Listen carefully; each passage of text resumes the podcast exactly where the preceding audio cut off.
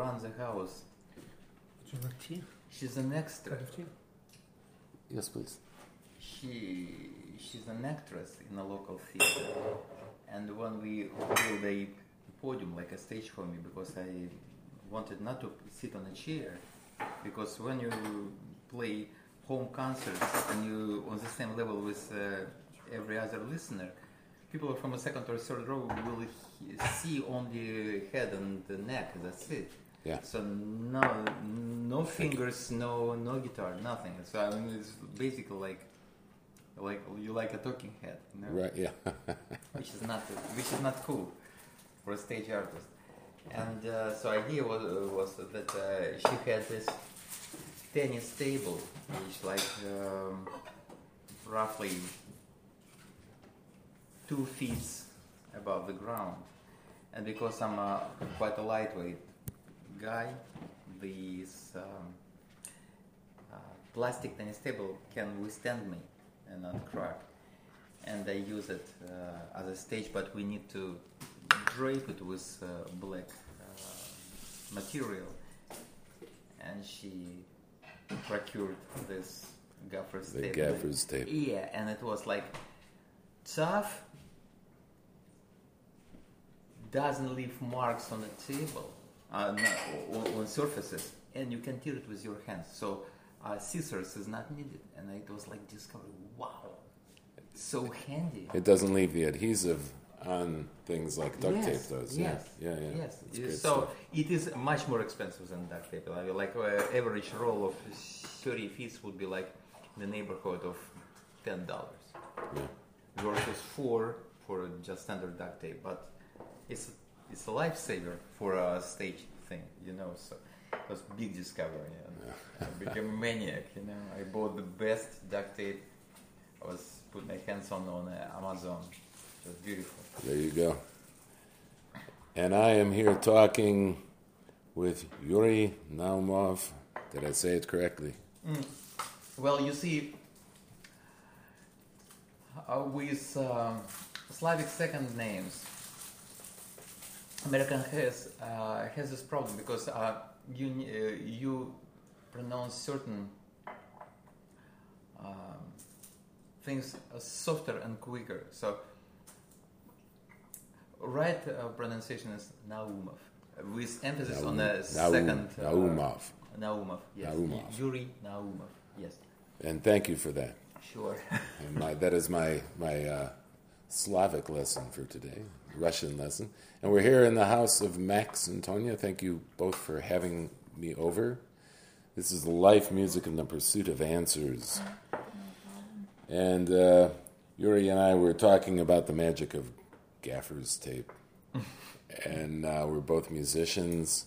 And uh, Yuri, what brings you to Chicago? You've come here to play, yes? Well, it, it, it is funny story.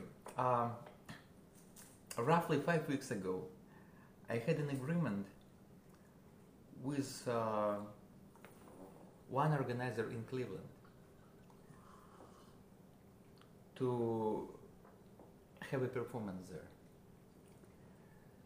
And um at the time, like five weeks ago, I thought it will be like just uh, one event, and I will fly from New York, where I live, to Cleveland and back. Then I begin to think, uh, well, what if there will there would be some other city besides Cleveland? The closest to Cleveland was Detroit. I never performed, never performed in Detroit. I, I have nobody there. I mean, no one to speak with regarding uh, organizing shows. Right. Then I uh, took uh, a look at the map and I realized that, well, Chicago is not very far. So I contacted mm, my friend uh, Max and said that, you know, on Saturday, 25th of August, I'm supposed to play in Cleveland. So since we have this open weekend and Saturday is free, what if I would would you agree to help me to organize a show in Chicago on Saturday, 24th? And uh, Max was forthcoming. He says that um, I need to think about that, but chances basically that we can pull it off. Once that's done, uh, Max uh, searched for options and found a quite decent small concert hall in the area. And uh, despite that, Saturday is quite like um, lucrative and uh, hard to get day for some lucky circumstances, the hall was available for Saturday for my show. Then we have uh, boss. We have a mutual friend who lives in Milwaukee, and just by pure coincidence, when I was just looking at the list of our mutual friends on the Facebook, it turned out that she had a birthday. And I wrote her to her to congratulate her with her birthday. And she said, Oh, thank you. And I said, Look, uh, I will be in the area quite soon. She lives in Milwaukee. I will play on 20, Saturday 24th in Chicago, near Chicago, in Greater Chicago. And she said, You know, I'm almost sure I will come to your place, and maybe I will uh, also get my son to see. She has a teenager, uh, teenage uh, boy, hmm roughly maybe 14, 15, and uh, she would like uh, him to, to take to my show. And then she said, uh, "Well, it would be so cool if you play sometime in Milwaukee." I don't know. And I said, "Leah," and her name is Leah. I said, "What if you would organize my show in Milwaukee?"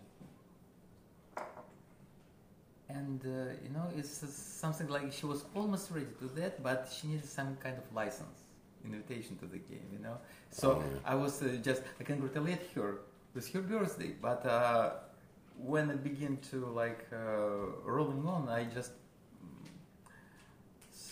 sort of like provoke her to engage herself into that mode. What can be done in Milwaukee, and it turned out that it's a nice place where local bands play on a regular basis. hmm And she talked to management, and they said, "Fine, let this guy come and play, and uh, yeah, we, we'll, we'll be glad uh, to." Uh, Uh, you are uh, an independent musician, yes? yep. And this is the story that many of us tell. This is how we we do so many tours: is where do we know people, and how do we connect to more people? And then uh, I've booked entire entire tours in this same manner, contacting people that live in one place. Hey, do you know any place I can play? Um, I have a friend that comes from Scotland once or twice a year to play in the U.S., and that's exactly the way he does it. He finds where people are. So yeah, if you you don't know you don't know anybody in Detroit, so you don't go to Detroit, but you know somebody near Chicago, and as you say in the greater Chicago area here, and then Milwaukee's only an hour and a half drive, and you know somebody there, and you set that up, and then you know, and now you've got this many shows, and now if, and and of course we have you're a, a, solo guitar and voice. People could put on house concerts. Is another thing that and that's also becoming Well, more I popular. can I can tell you know. that for me, the house concerts is the best of all. You like those the best. Uh, huh? uh, yes, uh, you see, I cannot stand clubs for because of drinks and uh, and food. Cannot stand. I mean, uh, I, I, I know I, I know I'm harsh on this, but I mean, uh, whenever you have this temptation for people uh, to be on this uh, mode that you like half listen, half eat, half Right. flirting. You're, you're mean, in, in, in, in, in, here, here we call that a wallpaper gig. That is, you're in the background. People see, half listen to you. And yeah. you see, when you uh, take a well, attentive look at why it is so that there are so widespread usage of booze and drugs among musician community. My guess is that it comes as a compensation for not receiving a pure heart connection while doing the thing you love and able to do the most. You deprived of attention, you giving you all to the people who don't give a fuck. And you got paid with money, but you deprived for attention, and somehow you played your heart out. It happened. It's dreaming, a dream you live, and still you are not fulfilled, and you need to recapture something which is somehow missing in this picture, and that's how you are introduced to all the substance crap, because the thing you love the most cannot bring you that fulfillment. To kill the pain. S- Well, Yeah. or to feel the emptiness which is left Right. after the show, which is uh, not satisfactory in terms of connection. Even if you paid a lot of money, you hope to build this uh, bridge from heart to heart, and you failed. I, you know, and in the house concerts, when I mean, there's no warranty anywhere, but somehow uh, there are certain warranty that it won't be like all out pigsty in someone's house, you know, because it's not business to sell drinks. I mean, it's somewhere there as an option, but emphasis is not on that part, you know, because uh, club survives on selling drinks. So basically, your attachment to alcohol industry, you just uh, subscribe to that whether you want it or not. In Right. house concert, it's like a volunteer. Uh,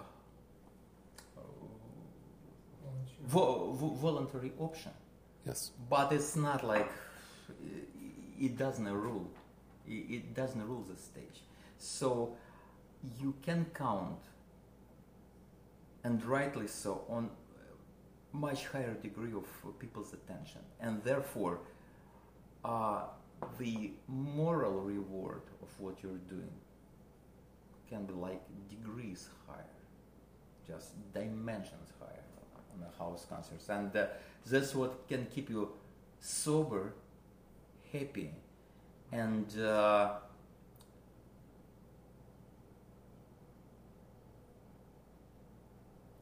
forgot this word well Fulfilled. f- full of life and vi- uh, full of vitality for years to come. I mean, Yes. you can play like that, like up till the age of 80, 85, and Mhm. being because I mean, that's what you do the best, and that's what you make happy. You know, connecting to people's heart with no with no distractions, and you know because. And I understand people who uh, drink booze or do drugs uh, on a listener's scale, uh, on, li- on the listener's side. I mean, I remember myself when I was a teenager in Novosibirsk. It was big uh, city in Siberia, like you know our Russian Minneapolis. I was, okay. but it was uh, yes. like really huge. In if with uh, talking Russia, not Soviet Union, but just Russia, Russia itself, Russia Republic. Was Sure. third largest city after Moscow and St. Petersburg. Big one, like 1.7 million people, a big city.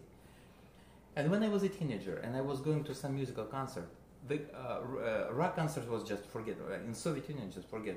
I mean, the government was fighting with rock. It was either it was like puppets, it was like a puppet show, or you would be not, not just like shoot in the head, but you would mm, put to prison. You know? why? Why was that? You see, I think it's like instinctive uh, fear because rock and roll, by the way it vibrates sonically, no matter how complex or primitive it is, by nature of its vibration, it's not at all about being obedient. It's not about subscribe to like a social hierarchy and to agree to certain set uh, of rules and uh, people may conceptualize regarding why we're like fighting this music because you know it's like against capital, uh, capitalism, against like uh, perverted like Western values and so on and so forth. And we are so pure, we are so like Mother Teresa, you know, we are so just saints. But the thing is that instinctively, the vibration of freedom and the disobedience is so much. Uh, Макс, как сказать пропитано? Просто saturated. Saturated. I mean, I mean, uh, Yeah, yeah. this uh, this sounds uh, saturated with uh, It's- sense and vibration of freedom to to uh, such a uh, revolting point that I mean, people A revolutionary level. Y- Well, you see, in uh, for someone coming from Russia, revolution doesn't ring, ring like a positive bell, you know, because for United States, revolution was to get freedom from Britain. Right. In uh, Russia, it's completely different historical context. It's just uh, uh, stop exploitation by like uh, blue blood hmm and delve into completely new and murderous exploitation by um, new class of uh, what we call chinovniki. So revolution is, is Russia doesn't have good connotation. I mean, I, I and therefore, despite the fact that it's like more than hundred years since it happened, hmm uh, people of my generation and then slightly younger, not uh, not to mention people are much older, they would be hesitant to use like uh, rock and roll in terms of like a revolutionary music in a positive way because a revolution is not a positive thing. Uh, I mean, Well, in in in the in here in the states, rock and roll was uh, was frowned upon, often still is, and, and punk rock, of course, is very much about uh, going against the establishment. There's a great deal of stuff in the music that that doesn't speak well of capitalism as well, uh, too, or the government. And and what you say about uh, rock and roll having this uh, saturation with, of, of uh, it's saturated with a feeling of freedom. Um, I think is extremely insightful, and I'm really I really appreciate that you said that. I and so so I think that uh, no matter how uh, Soviet establishment would conceptualize why they're doing it, I think that it was just animal fear. It was absolutely instinct. primal. it was absolutely instinctive thing. Yeah, I mean, you just feel it with um, Like, this is po- a- po- this is a pores idea. of your skin and your nervous uh, cells that it's Sure. something dangerous. You- Right. You gotta you gotta fight it, or it can like Now, now at, at your age, you lived in Soviet Russia. You were playing music at the time. What was that like? Uh, you, you- can repeat this question once again? At your age, you were were you uh, you lived in Soviet Russia. You, gr- you grew up in it, yeah. Uh, what was it like playing music? How long have you been? You've been playing music all your life, yes. Uh, I started at the age of almost 12, slightly, uh, slightly Okay. younger than 12. And Right. uh, you see, uh, it's an interesting thing because uh, the wild stuff about Russia is that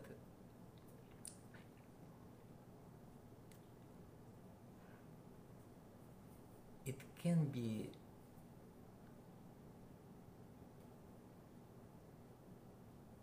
somehow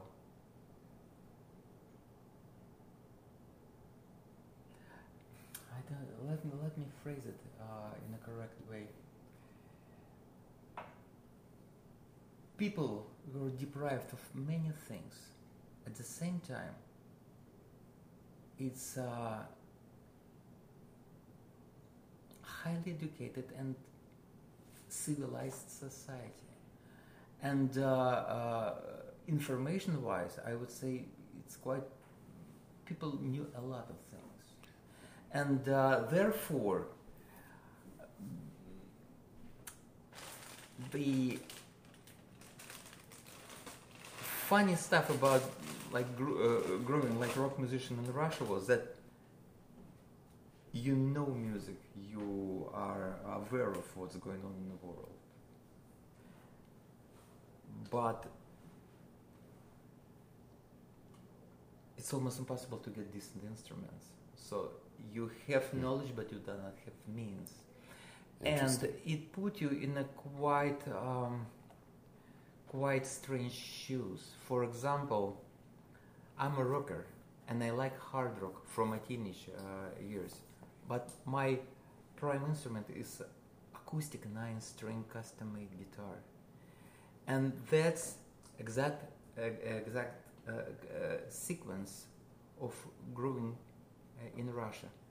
No way to get electric guitars; they're prohibitively expensive, almost forbidden.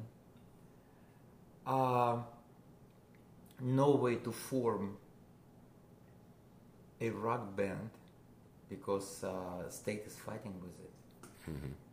No way to get decent amplifiers, speakers, uh, rehearsal rooms. It's just uh, such things uh, almost uh, non-existent. You can find a way uh, to make music and to rehearse, but it's inevitably compromise with the state on one or another level. I mean, you need to subscribe uh, if you want to perform publicly. You got to be certified that you're ideologically correct enough to be trusted entrusted with public performance.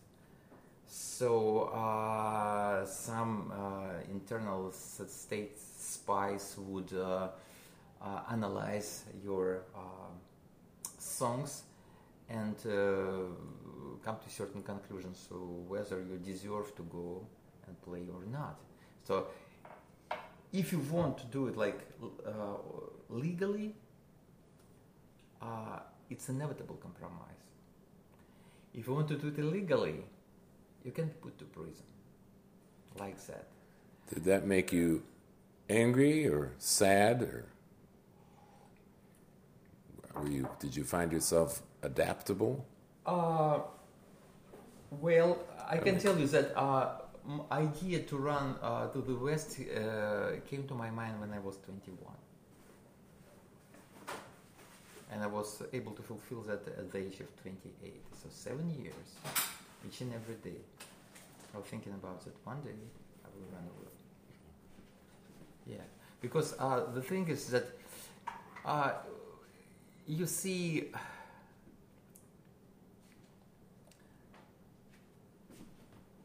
It's very important for a young man to have sense of perspective. And uh, you can be young and naive, but you're not stupid. Right. And yes. uh, when you observe and you think like uh, certain things, how it can move in the future, you understand that in a given country where you are, you don't have uh, future basically by doing what you do, uh, by doing what you love the most. So you begin to recalibrate certain things in uh,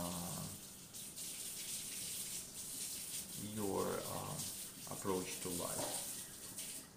And basically, for people of my generation, the choice was presented. Basically, n- nobody never said it uh, blatantly, but the choice was you gotta choose between rock and roll or motherland.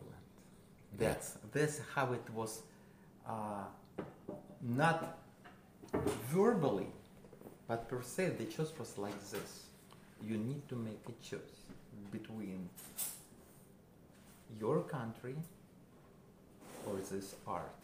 Mhm. And uh,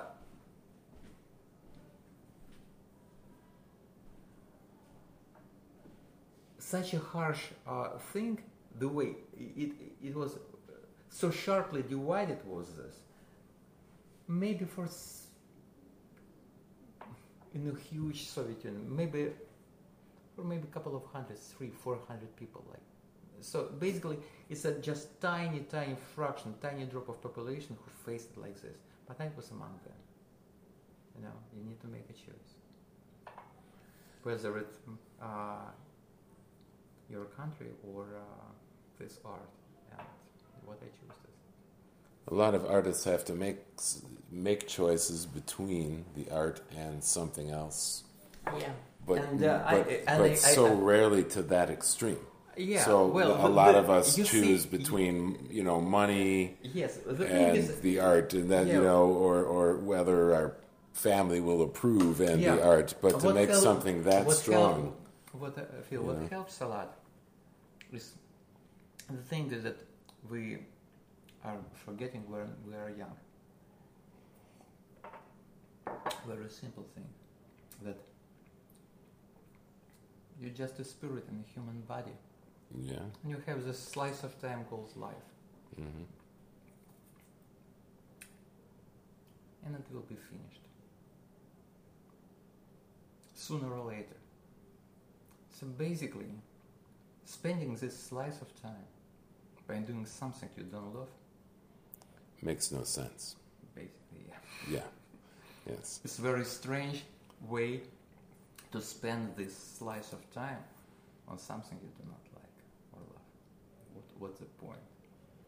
I mean, uh, uh, like mentally, we are inventive enough to create thousands of uh, foundations for compromise, and they will be very solid. But in, the, in the end That's a great way to put it, Yuri. Thousands of ways to create foundations for compromise. And um, now, what do you suppose is different um, in the mind of somebody who's, who, who recognizes these exact things and somebody who makes the compromises all the time? Why, why, why did you and 300 other people out of hundreds of millions of people recognize this thing as something that's important and in this little slice of life that I, think, have to uh, live Well, what, what, what, what, what was different in your mind from 300 million other people Uh, I think that uh, w- what we are talking about is um, the critical mass of um, dedication. So, for example, you see, when you start, it's just uh, two cells, one from father, one from mother, and the life starts. And then the overall number of cells begin to multiply, multiply, multiply. From certain point, uh, the cells begin to differentiate. Certain cells becomes bones, other muscles, other nerve cells, other skin, and so on and so forth. Right. So there will be cells which like uh, collagen tissues, which and so on and so forth. So basically, in the human society, a lot of people have certain gifts, but they can utilize these gifts in a many different levels. So basically, they never face this dilemma that if if not this, there's no point to do anything else at all. I mean, for example, you have uh, retina, you have uh, certain cells which are uh, accountable for your vision, Right. and they cannot do anything else, only to see and to to um, interpret what is seen, right? So the cell, um, I, I don't know. Uh, basically, if you become this like nervous cell, which um,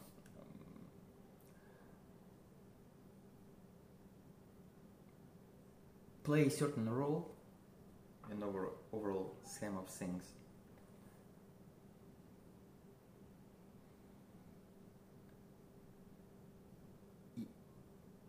And you can do only that, but that you do like no one else.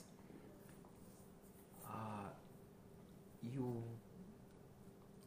the you cannot like observe um, possibility for substi- substitution uh, substitution for to, to substitute this role for anything else because you are like this. If you are uh, to see and you are not muscle or not bone, like uh, cell in a retina and you like uh, provide vision. I mean, I don't. Uh, basically, people who make very hard choices, people who do not basically, you know, well, I, I I'll put it in a different in a different words. In '94, I believe '94 or '95, I was uh, still new emigre and I was learning English, and it was quite discombobulated, even more so than now. And in uh, Brooklyn Public Library, I was uh, sitting, sitting at a table and reading a big interview with Bruce Springsteen in a Rolling Stone magazine. Mm-hmm. It was a big one. Whether he put a new album or, or something big like happened, so, so it was like big reason uh, that Rolling Stones interviewed him at, at the time. The interview was a really big, maybe 10, 11 pages. Wow. And uh, among questions which that girl asked him, she asked him, Mr. Springsteen, you are loved by many, you're a very successful musician, so on and so forth. What does it take to become like you? And Springsteen is, Springsteen is smiling and said, You know, just a couple of weeks ago, I got this letter from a guy who is in a medical school. And uh, he has two years to go be, be, before he got his diploma. And he's asking me, uh, Bruce, you know, I like your songs, I uh, play them by heart, and I like to play guitar. And on this dilemma, what should I do? Should I continue with my medical education or should I stop and uh, play guitar and uh, just dedicate my life to rock and roll? I'm just, I'm really at, uh, I'm perplexed. I don't know what to do.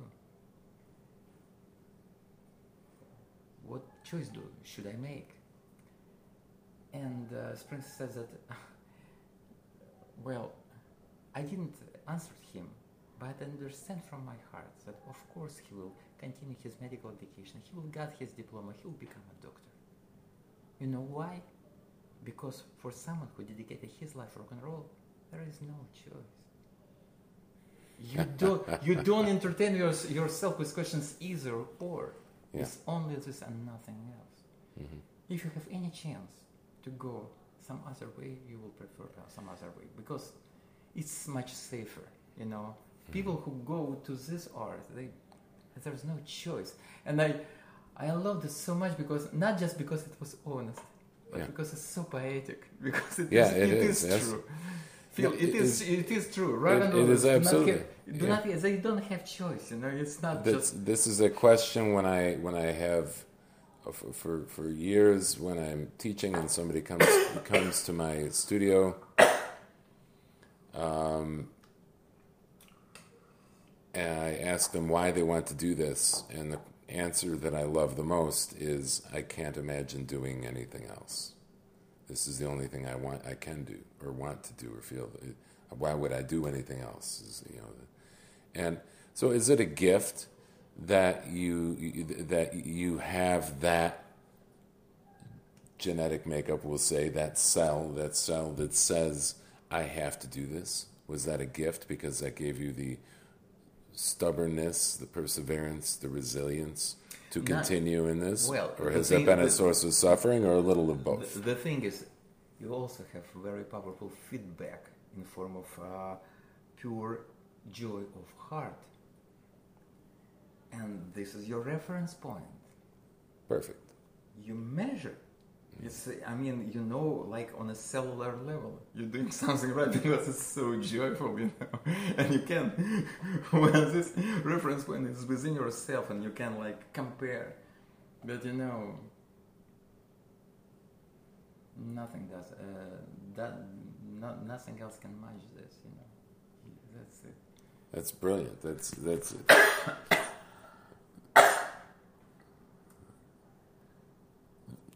um,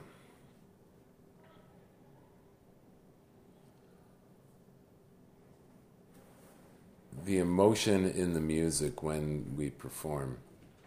I often tell students that the authentic emotion of a song comes from the joy we feel of playing the music more than the actual emotion that the song is based in. If I have a if I have a song that is sad that I've written about a sad thing, of course I remember that sad thing that happened.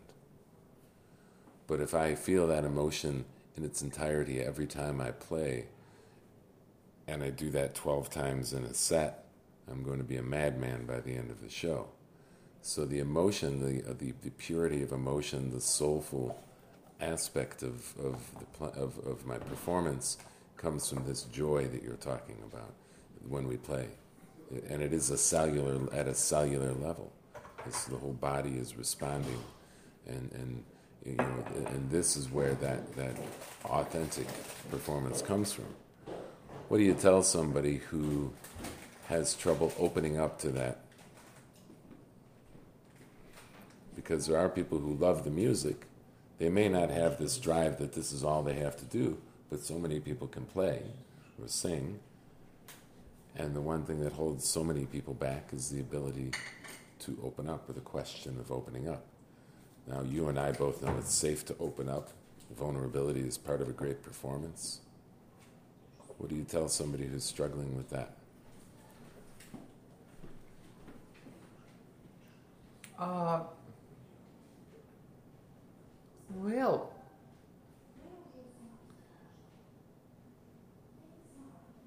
people are struggling struggling because of fears. So the thing is that um,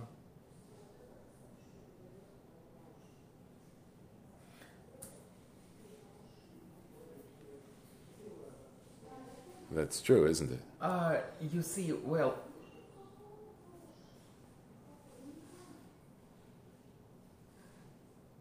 probably because uh, at least in this country, where a lot of things are based on uh, material wealth, uh, you can use it as a tool of um,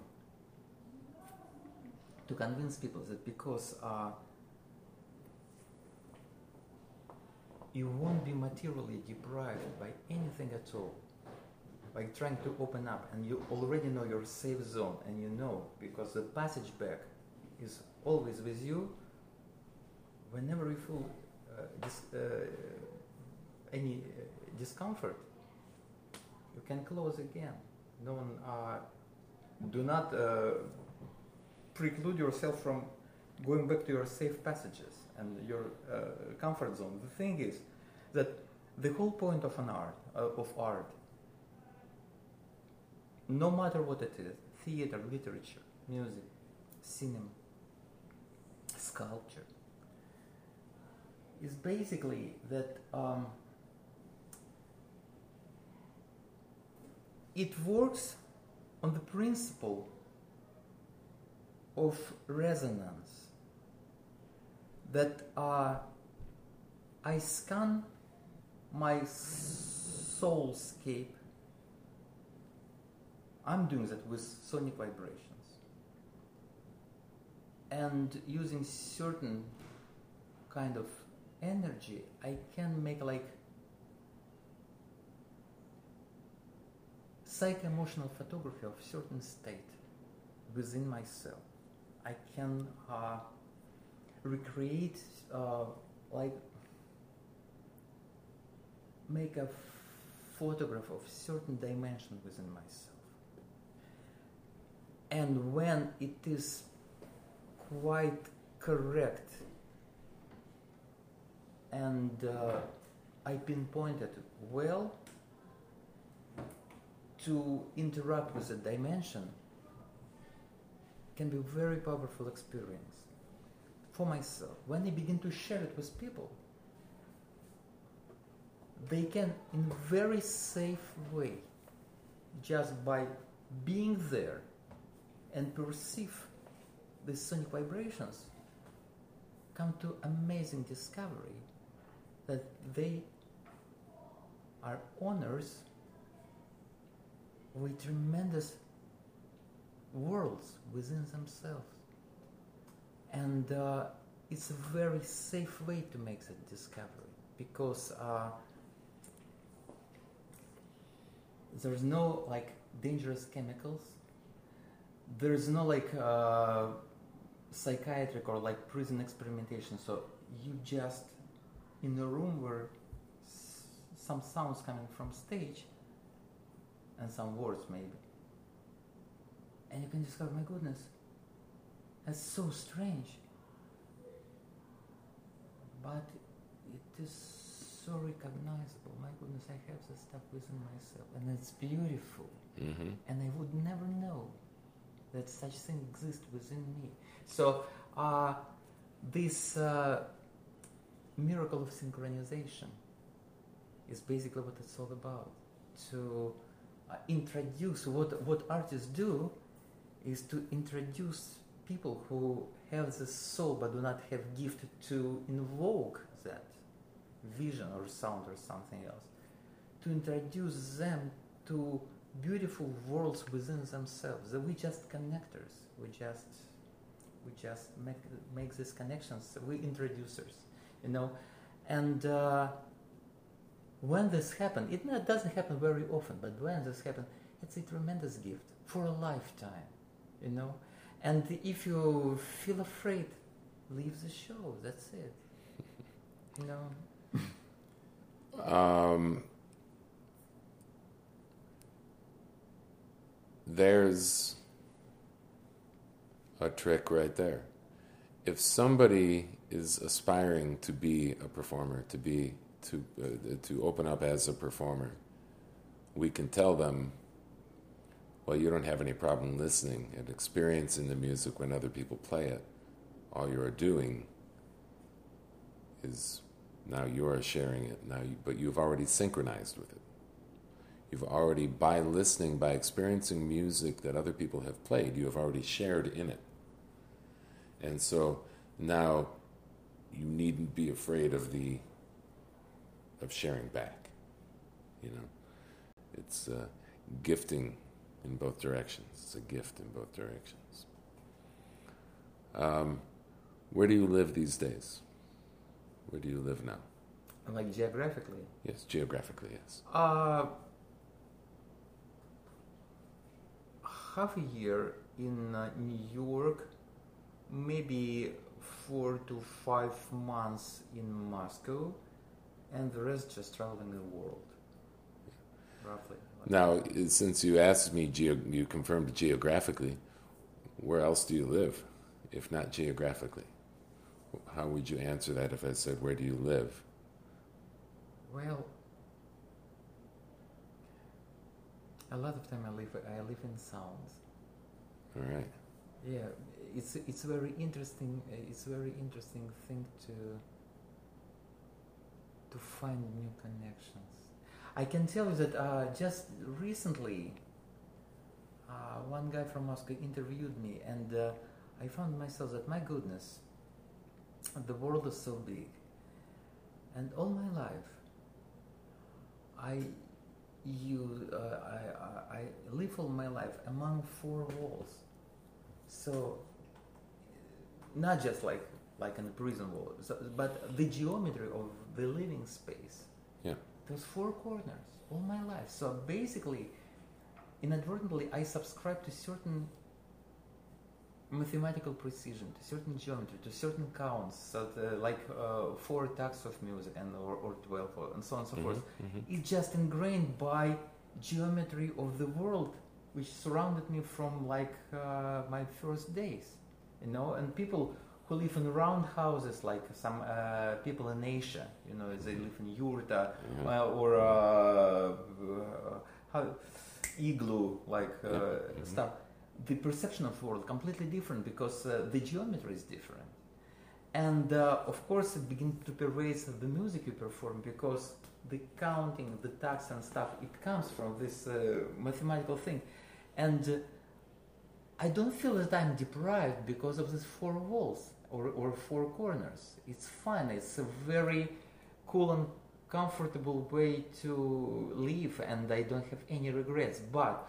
within this predictable geometry, you can do some very elegant uh, discoveries and new ways to connect these predictable corners in unpredictable way. You can dance in this uh, Space. square space in a way that you can bring certain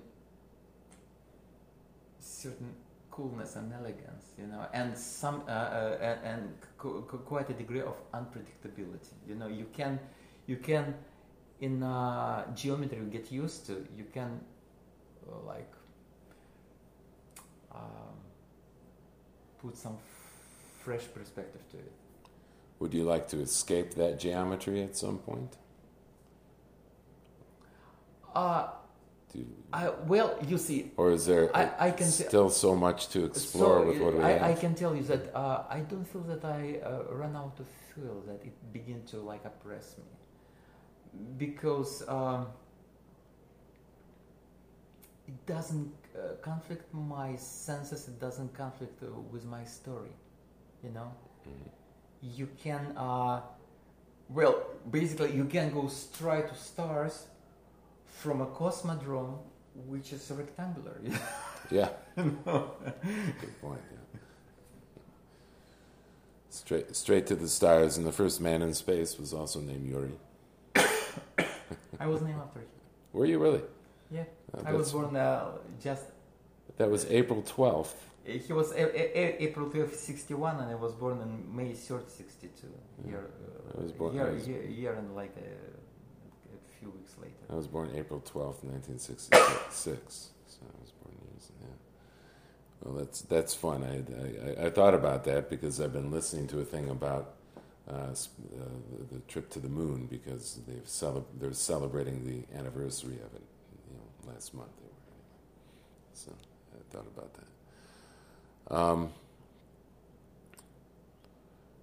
I was listening to an album that Max handed me of yours. It's all instrumental. Max, what's the name of Ah, it? guitar stories, I believe. Yeah, I don't know. It's all in the uh, uh, Russian. So, and I don't. Uh, the, the Uh, instrumentals? Uh, Ah, ah, I see. You see, ti- titles are in Russian. Yeah, the yes, cover. yes, I yeah, it's see, in I the. Cyrillic yeah, alphabet. Yeah, that's yeah. Guitar, guitar stories, yeah. yeah, it's very good. I was enjoying it quite a bit. Thank you so much. Yes, I, and, and it will be it will be listened to extensively. Hmm. Um, now, uh, you're an independent musician. Um, why not get a record deal? Well, frankly, I don't understand the procedure. I try to do it like uh, the way I thought like it was logical, just to send out some demo tapes, like in mid '90s, late '90s, Sure. and uh,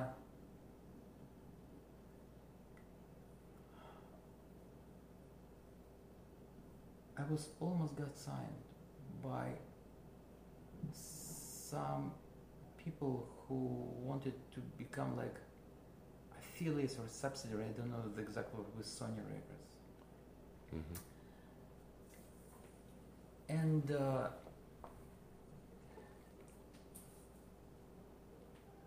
what put me off is a process of making demo tape because they would go for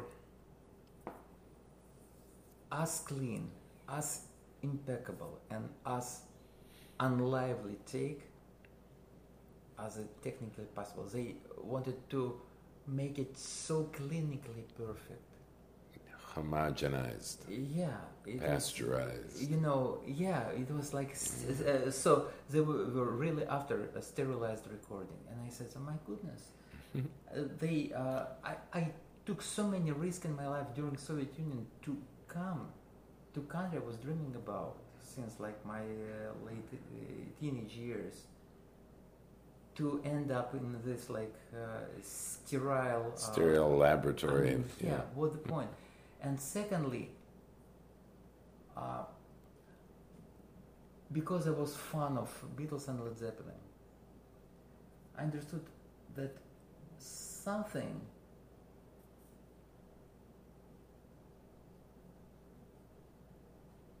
irrevocably changed, either in late 70s or like early mid 80s, but the whole culture changed. I mean, uh, people who was in the recording industry, not everybody, of course, Right. but it was sufficient amount of risk takers and mavericks in 60s and like early 70s who from business standpoint they were very much rock and roll i understood that historically all things changed almost overnight in december 1976 when it was like double album frampton comes alive hmm and when this album, like within three weeks, just sold 10 million copies, that's when big business turned its head. What? Just you got this uh, stadium, 20, 24 track mobile studio, and you can move that much money? What we're doing with this, like oil or, or like, uh, Yeah. yeah. Mhm. So I, I think that uh, after after that album, it was uh, uh, I've heard that it was like turning point, like historically. That was uh, starting from that uh, Frampton Comes Alive double album, live double uh, album. That's when big business really took notice of what's going on. We went from people who were, in some cases, just making enough money to keep their label going. In some cases, they just wanted to get music heard, to people who were only business. The record industry has only ever been to profit off of music.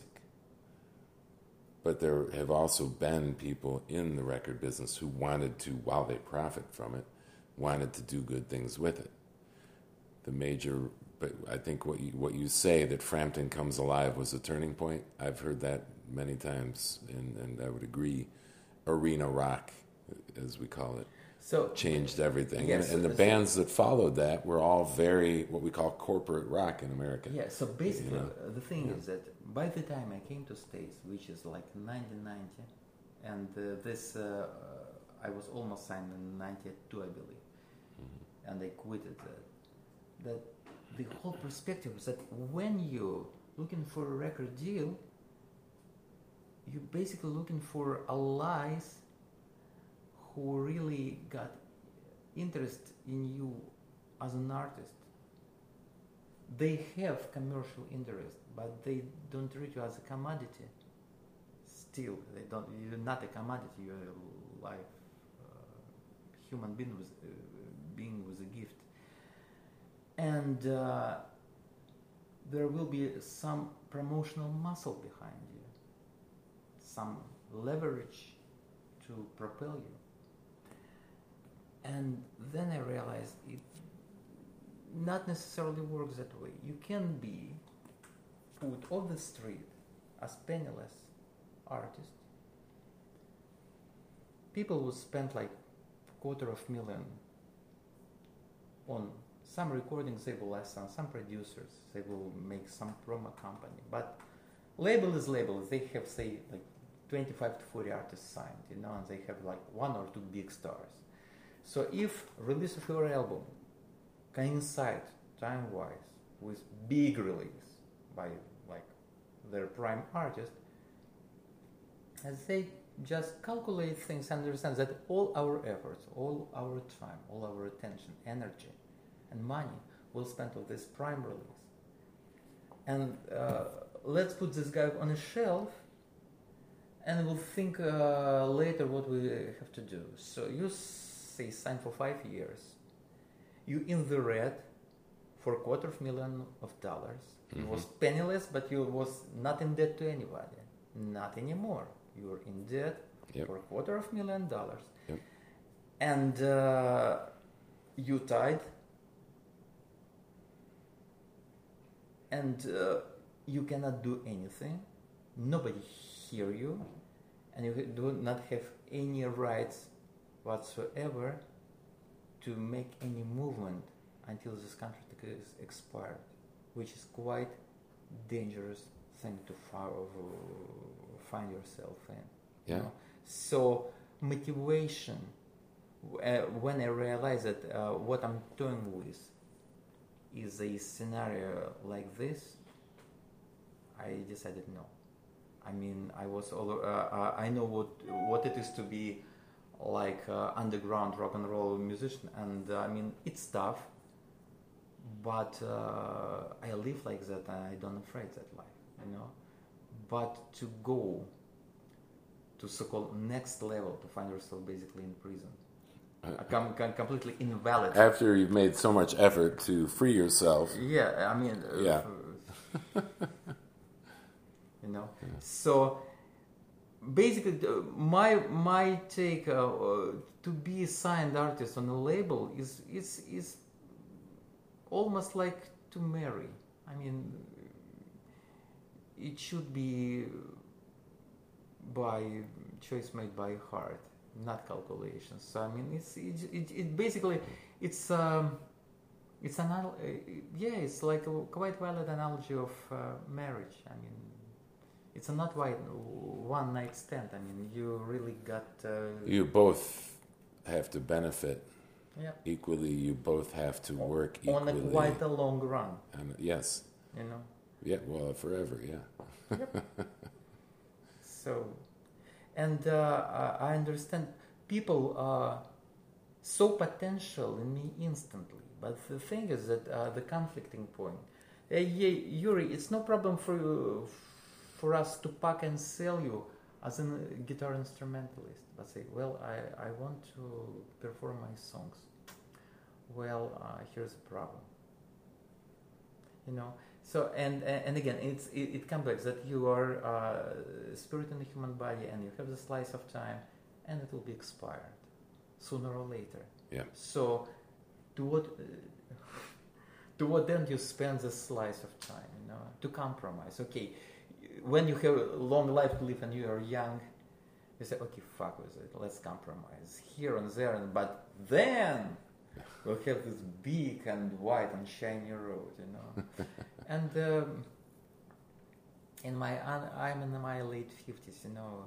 If that won't happen, it's not trouble. But I mean, when you're really like mature, to do something, you're not hundred percent sure that that's your way and that's the right way to do things. What's the point? Yeah, what's the point? Yeah. You have total creative freedom Yeah. by doing it this way. That's my motivation to remain independent. Is is it, I, I I I can't think of And also, nowadays, in first uh, quarter of uh, 21st century, with all this digital proliferation, with torrents, with all the Spotify's, at least, I mean, the tour to support your LP, like it was like 20, 30 years ago, with all this digital piracy, you subscribe your right to label. What label can actually do for you? yeah. Nowadays what can can they do? They can stop torrents. They can like uh, create uh, some uh, digital uh,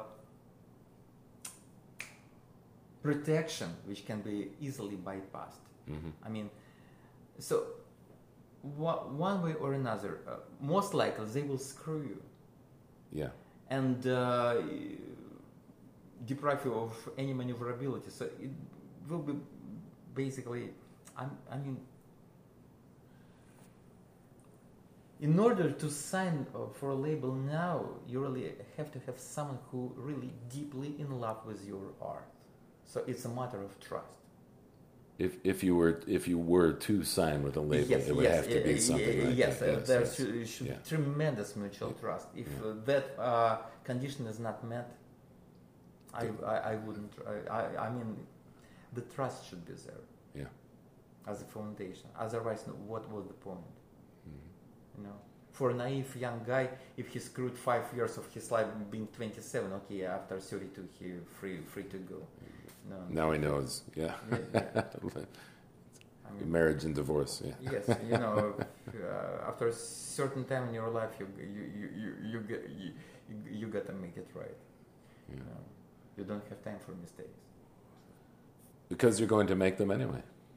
you know, and so you may as well give yourself the time to handle the mistakes that you're going to make, even while you're making the even while you're doing the things that you are passionate and, and, and feel right Yeah. about you you may as well at least allow yourself the energy and the time and the ability uh, and, and the, the strength spiritually and physically to and mentally to, to deal with the mistakes that may come along Yeah, but uh, and again, uh, this reference, you know, Duke Ellington put it beautifully. He said, "If it sounds good, it is good." I say that all the time Yeah, I love so, that quote uh, it's yeah, my favorite s- uh, Yeah. Yes, so Yeah. it's like ultimate reference point for a sound man, for a musician. If it sounds good, it is good. Mhm. When you know it by heart and feel it by heart, and it sounds good to you, it is good. That's it. Mhm. So it's not something. Well, you know, it's a rocket science. You know, you do not understand. Listen to us. We're experts. yeah okay Oh, no. no I don't think so If it sounds good, it is good. that's right. You can discern things. You can you can feel and hear. You know, you, you it, it takes years to learn to like to produce album on a decent level. Yeah, it, it is knowledge and art, and uh, it takes uh, some uh, understanding of certain physical processes, uh, being acknowledged with some equipment, either virtual or um, like. Um, certain gadgets, but uh, ultimately uh, you know what you're craving for, you know, so you can become an expert. Yuri, I deeply appreciate the time you spent. Uh, it's about the easiest interview I've ever done. I asked you about th- three questions, and you you so you have you have a, a, a wonderful, vast knowledge and a generous ability to share it, and I appreciate that. And I know people who listen to this will appreciate it as well. Where can people? Come to my show. That's right. Where can people find you? On, on, on Oh my goodness, on Max, can you uh, give us a detail? What exactly is this place where I will play this Saturday? Uh, so the show will be. Um, it's called uh, Krug Community Circle. Krug uh, in Russian means uh, Circle. circle. Oh, okay. Uh, it's uh, well the address. I'll give you in a second. Yuri, do you have a website? It's in shambles. I need to do new, a new Is- one. Is there some place online people can find you? Uh, well, uh, on YouTube, of course. Okay, that's good. Facebook. Facebook. YouTube, Facebook. All right. Yeah. Spelling of my name is Y U R I. Second name N as in Nancy, A U M as in Mary, O V as in Victor. Yuri Naumov. Naumov. I will get that. I will get used to that. All right. The show the show will be uh, uh, this Saturday, uh, August twenty fourth, uh, seven p.m. Uh, at fourteen hundred South Wolf Road in Wheeling, Illinois. 1400 South Wolf Road in Wheeling, Illinois. Saturday, the 24th. Krug Community Circle. Krug Community Circle. All right. There it is. Once again, Yuri, thank you. Max, thank you for having me over. and everybody keep talking. Open dialogue, that's the key. Peace.